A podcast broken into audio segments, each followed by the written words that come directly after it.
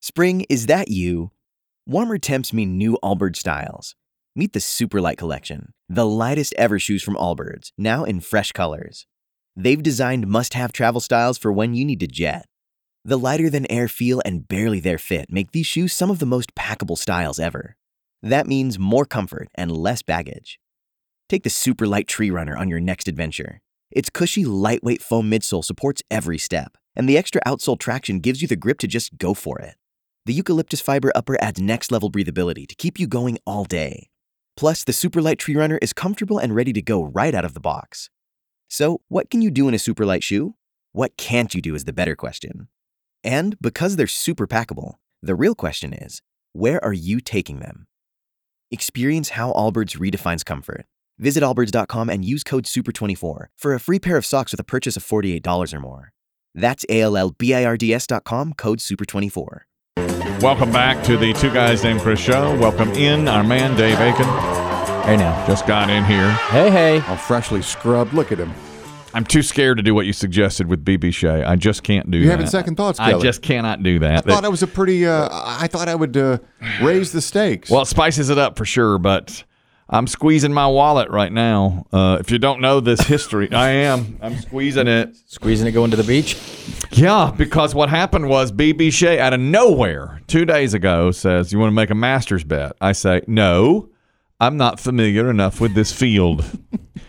he texts me back. is that your honest feeling, yeah, I didn't know. I know two names. Well, a few. Tiger Phil? Ti- well, yeah. Ti- If it's not Tiger Phil, who's it going to be? And neither of them really play You know, who's it going to be? the PGA. And how exciting we sound around here. yeah. Would you like to make a master's bet? No. I do not know the field well enough to make a bet with the master. Living on the edge. I am not educated enough about the Masters field. And people want to hang out with us. I don't want to hang out with us. And I ought to be BB. a fly on that wall. Oh, boy, yeah. I bet it's just exciting and go, go, go. I, I'm sorry. I'm not. fa- I need to familiarize myself with the field, and Mm-hmm. I cannot. I do not have proper time to do that. Mm. And he responded. So that's a BB Shea All thing right, to that's say. a push. That's a pushed on me. And so I said, okay, fine. What's the format? Let's go five dollars. I almost made it one, but I said let's up the stakes Mm-hmm, to 5 And he wrote back, "You pick a golfer, I'll pick a golfer. Whoever does better wins." I said, "Bam, Scotty Scheffler." He says, "Ooh, I wasn't expecting that." I thought you didn't know golf. Yeah. He comes back with a Brooks Kepka. He Kepka mead. And I thought, I win. Kepka's not going to do anything. Well, now Kepka's leading the tournament by three over Scheffler. And I mean, it's early, but Way he's early. leading it.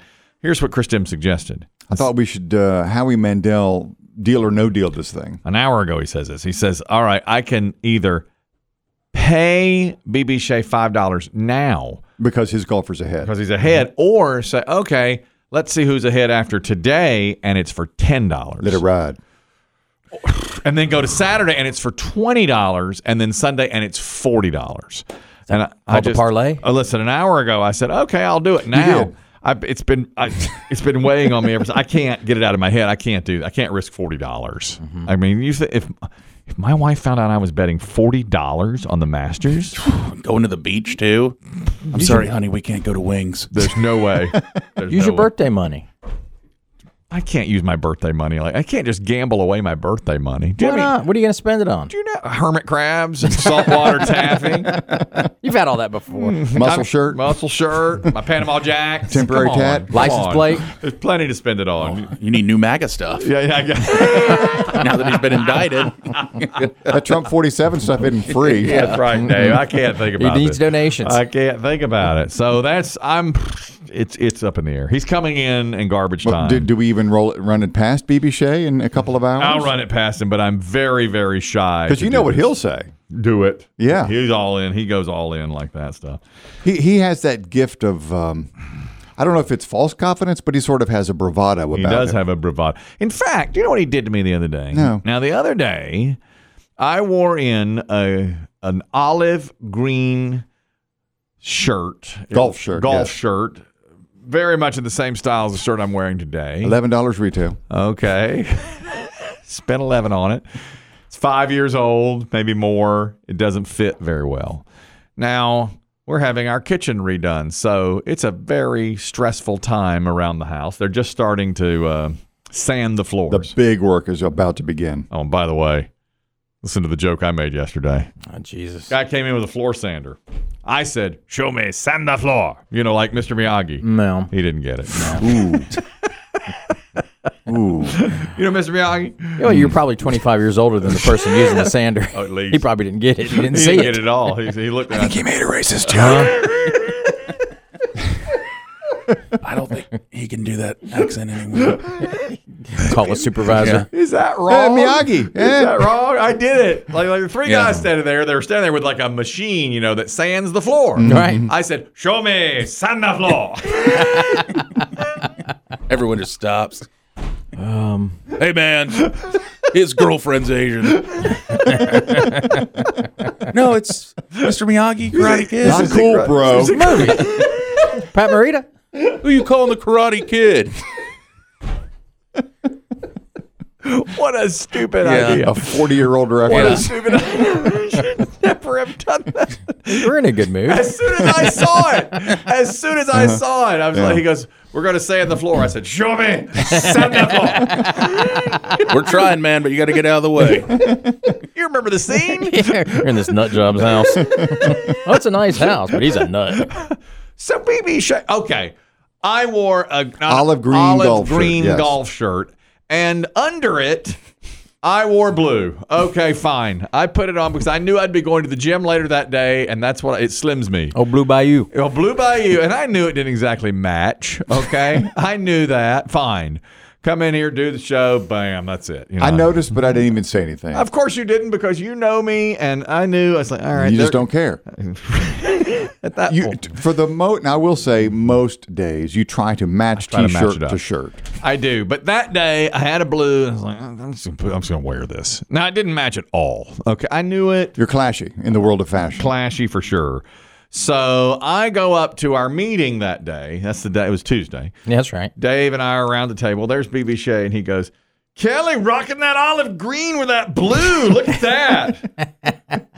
just called you out. Just called me, and everybody front of like- everybody. and everybody's like, "Ooh, what a comment!" He's like, "Good for you, man, for being brave enough to wear something like that that nobody else would wear." And I just looked at him like, mm, I think he's being facetious. Oh, I know he's been facetious. when he goes facetious, boy, that's BB Shea for you. What did he say? He used a term, something about making a mark in fashion. That's what he or said. That's right. Fashion statement. Way to Anyway. make your mark. Way to make. That's exactly what he did. I knew he's been facetious, but I didn't push. I didn't push it. Yeah. I just waited. But it's been in my head ever since that Uh-huh. he made that kind of comment Cracking about wise about your wardrobe. fashion faux pas. It was, a, and I knew it was a fashion faux pas. And I think, all right, that's it. But in a world full of your fashion faux pas, Yes. I mean that that's actually probably bottom I think third. that's what I thought. Yeah, those are the simple ones. You don't even. That's why they don't even can we come to the top of the. that's what I. See, you went with Good Friday Black. I did. And I'll tell you why. We're headed to the beach today, and we may eat out at a nice restaurant, and I'll wear this shirt. Okay. Can you button up so you cover that t-shirt Under Armour logo? I logo. can't. I can't do that. I know. That's all it was. Well, I button did- up the top and see what it looks like. well, I don't know. I don't like that. The top button being buttoned. I'm sorry, I didn't know Cooter's Shrimp Shack was a nice Hmm, restaurant. All right, is that better? it's not bad. All right, okay, we'll take that. Yeah, that's now. more acceptable, I've uh, frankly. buttoned it up. More stuffed flounder, sir. Mm, real crab. I don't like the real stuff. I like imitation crabs. That's is what I right. like. Here's the story on money. This is gonna. uh, This is a shocker here. I thought about using this for a put up or shut up rock and roll trivia question, but it is such a. It's such a. It just blows you away that this is real. A couple of years ago, Sting was giving an interview. And he was asked about a song called "I'll Be Missing You." Now, Diddy did the song. What year was the song? It's been a while since uh, Diddy did this song, right? 1997, I believe. That it, long. It was for, It's for it was- Biggie. Yeah, it was for Notorious B.I.G. He Okay. got murdered, and this was the song that he did. I'll be missing you, and it samples the police song "Every Breath You Take." And here it is. You, know, you can hear it right there.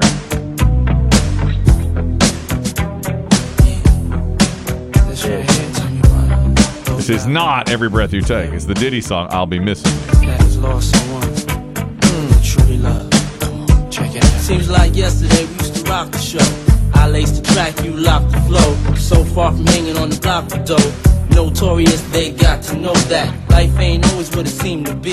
Okay. Words can't express what you mean to Now, me. Even though you're gone, Diddy you're still a team. borrowed Family, I from Every Breath You Take without asking Sting's permission. If you open up the gate So when to me, Sting heard the song uh, On, you know, K95, but it plays he goes, whoa, whoa, whoa, wait a minute. And he had my to get, song. he goes, that's my song. So he gets with Diddy's people, and apparently they made an arrangement, and Sting was asked about it on a podcast a couple of years ago. And he was asked, is it true you get $2,000 a day from Diddy because he borrowed that song? Here's what he said. Is it true that Diddy has to pay you two grand a day because he didn't ask permission to sample every breath you take? Yeah. Wow. For the rest of his life. Wow. but did he ask you for permission? yes, he did. After the fact. Yes, he did. It was after. We're very good friends now. Now, Diddy heard that audio and responded and said, Actually, that's not true. I pay him $5,000 every day because I used that song. And they both, and, and he's like, Now we're good. We're homies, is what he said. Well, He I said, actually saw.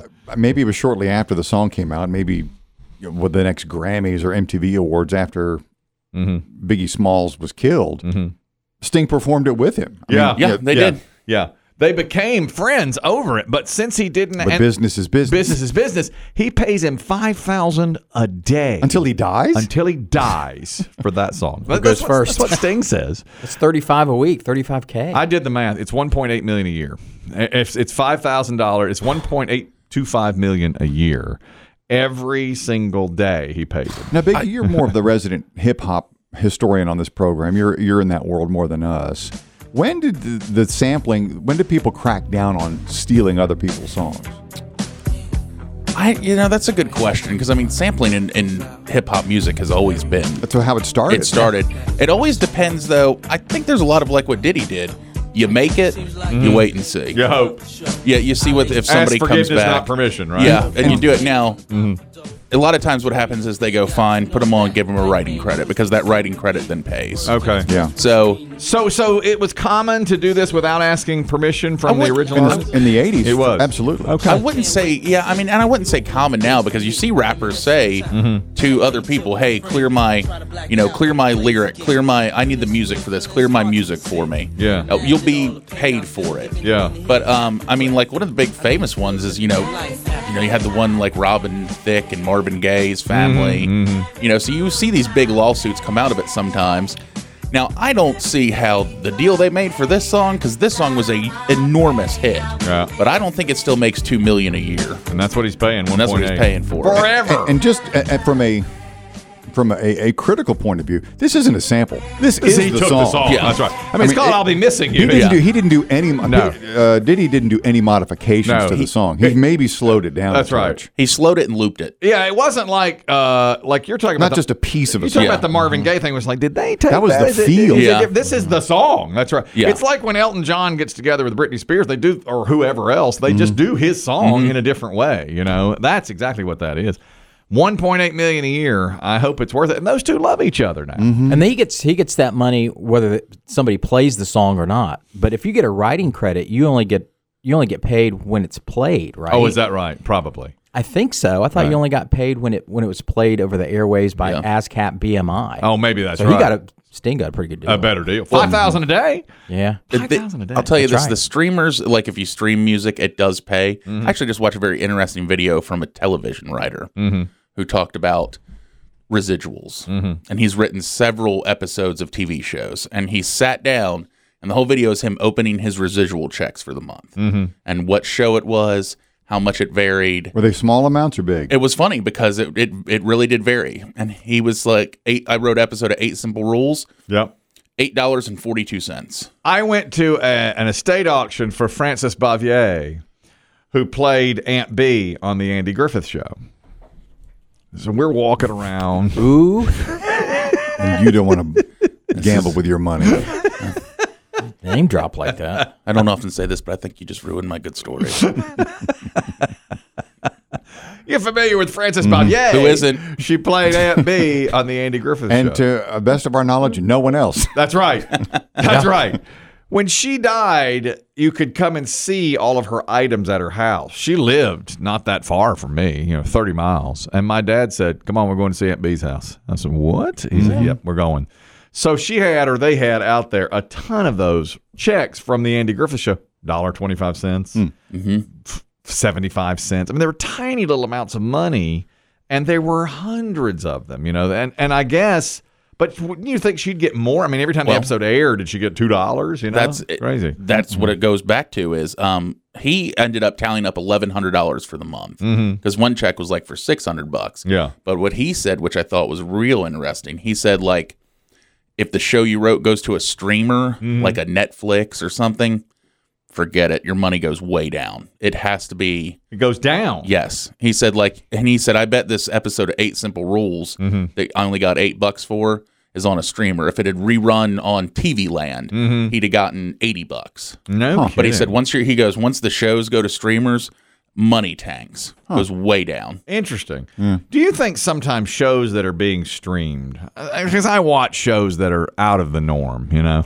I f do you feel like they just sit there and nobody watches them for months? I'm talking about like the Andy Griffith Show is on Netflix, you know, or and old shows. Um, the Rockford Files, Yeah. Yeah. is on Netflix. Do you think that? What's just- the engagement rate? I guess Yeah. is that what they call it? They How many know. people click on? I mean, I know they that? know, but how many people are watching the Rockford Files? Mm-hmm. You know, is it Yeah. zero? At times, is nobody in America? I bet. I think bet. so. I do too. I, I can't imagine that there's somebody watching that show all the time. you know? I uh, I pulled a Chris Kelly last night. You know I was going to watch that new movie, Knock at the Cabin. Oh yeah, you said you were gonna yeah the uh, M Night Shyamalan. Yeah. oh you're gonna give a review. I sat down to watch that, and somehow I ended up on high channels. Uh huh. And uh, instead, I watched Air Force One with commercials. Love it. Love Air Force That's One. a fine picture, but great with show. commercials, yeah, It's a great show. three hour movie. So you're not gonna be re- reviewing. No, I went to that and I was like, man, and I was flipping through the cable. cha- I don't know what I had a very Chris Kelly moment. I di- I didn't have any reason to do it. Yeah. but I just kept going higher and higher, and I was like, Air Force One. I haven't seen that in a while. It's great. It's mindless. I love it. You've Yeah. seen it already. I I, stayed up late for no reason watching. I've seen it fifteen times. watched three episodes of Frasier yesterday. Whoa. Later episodes. Uh, Harrison Ford, uh, best movie president, you think?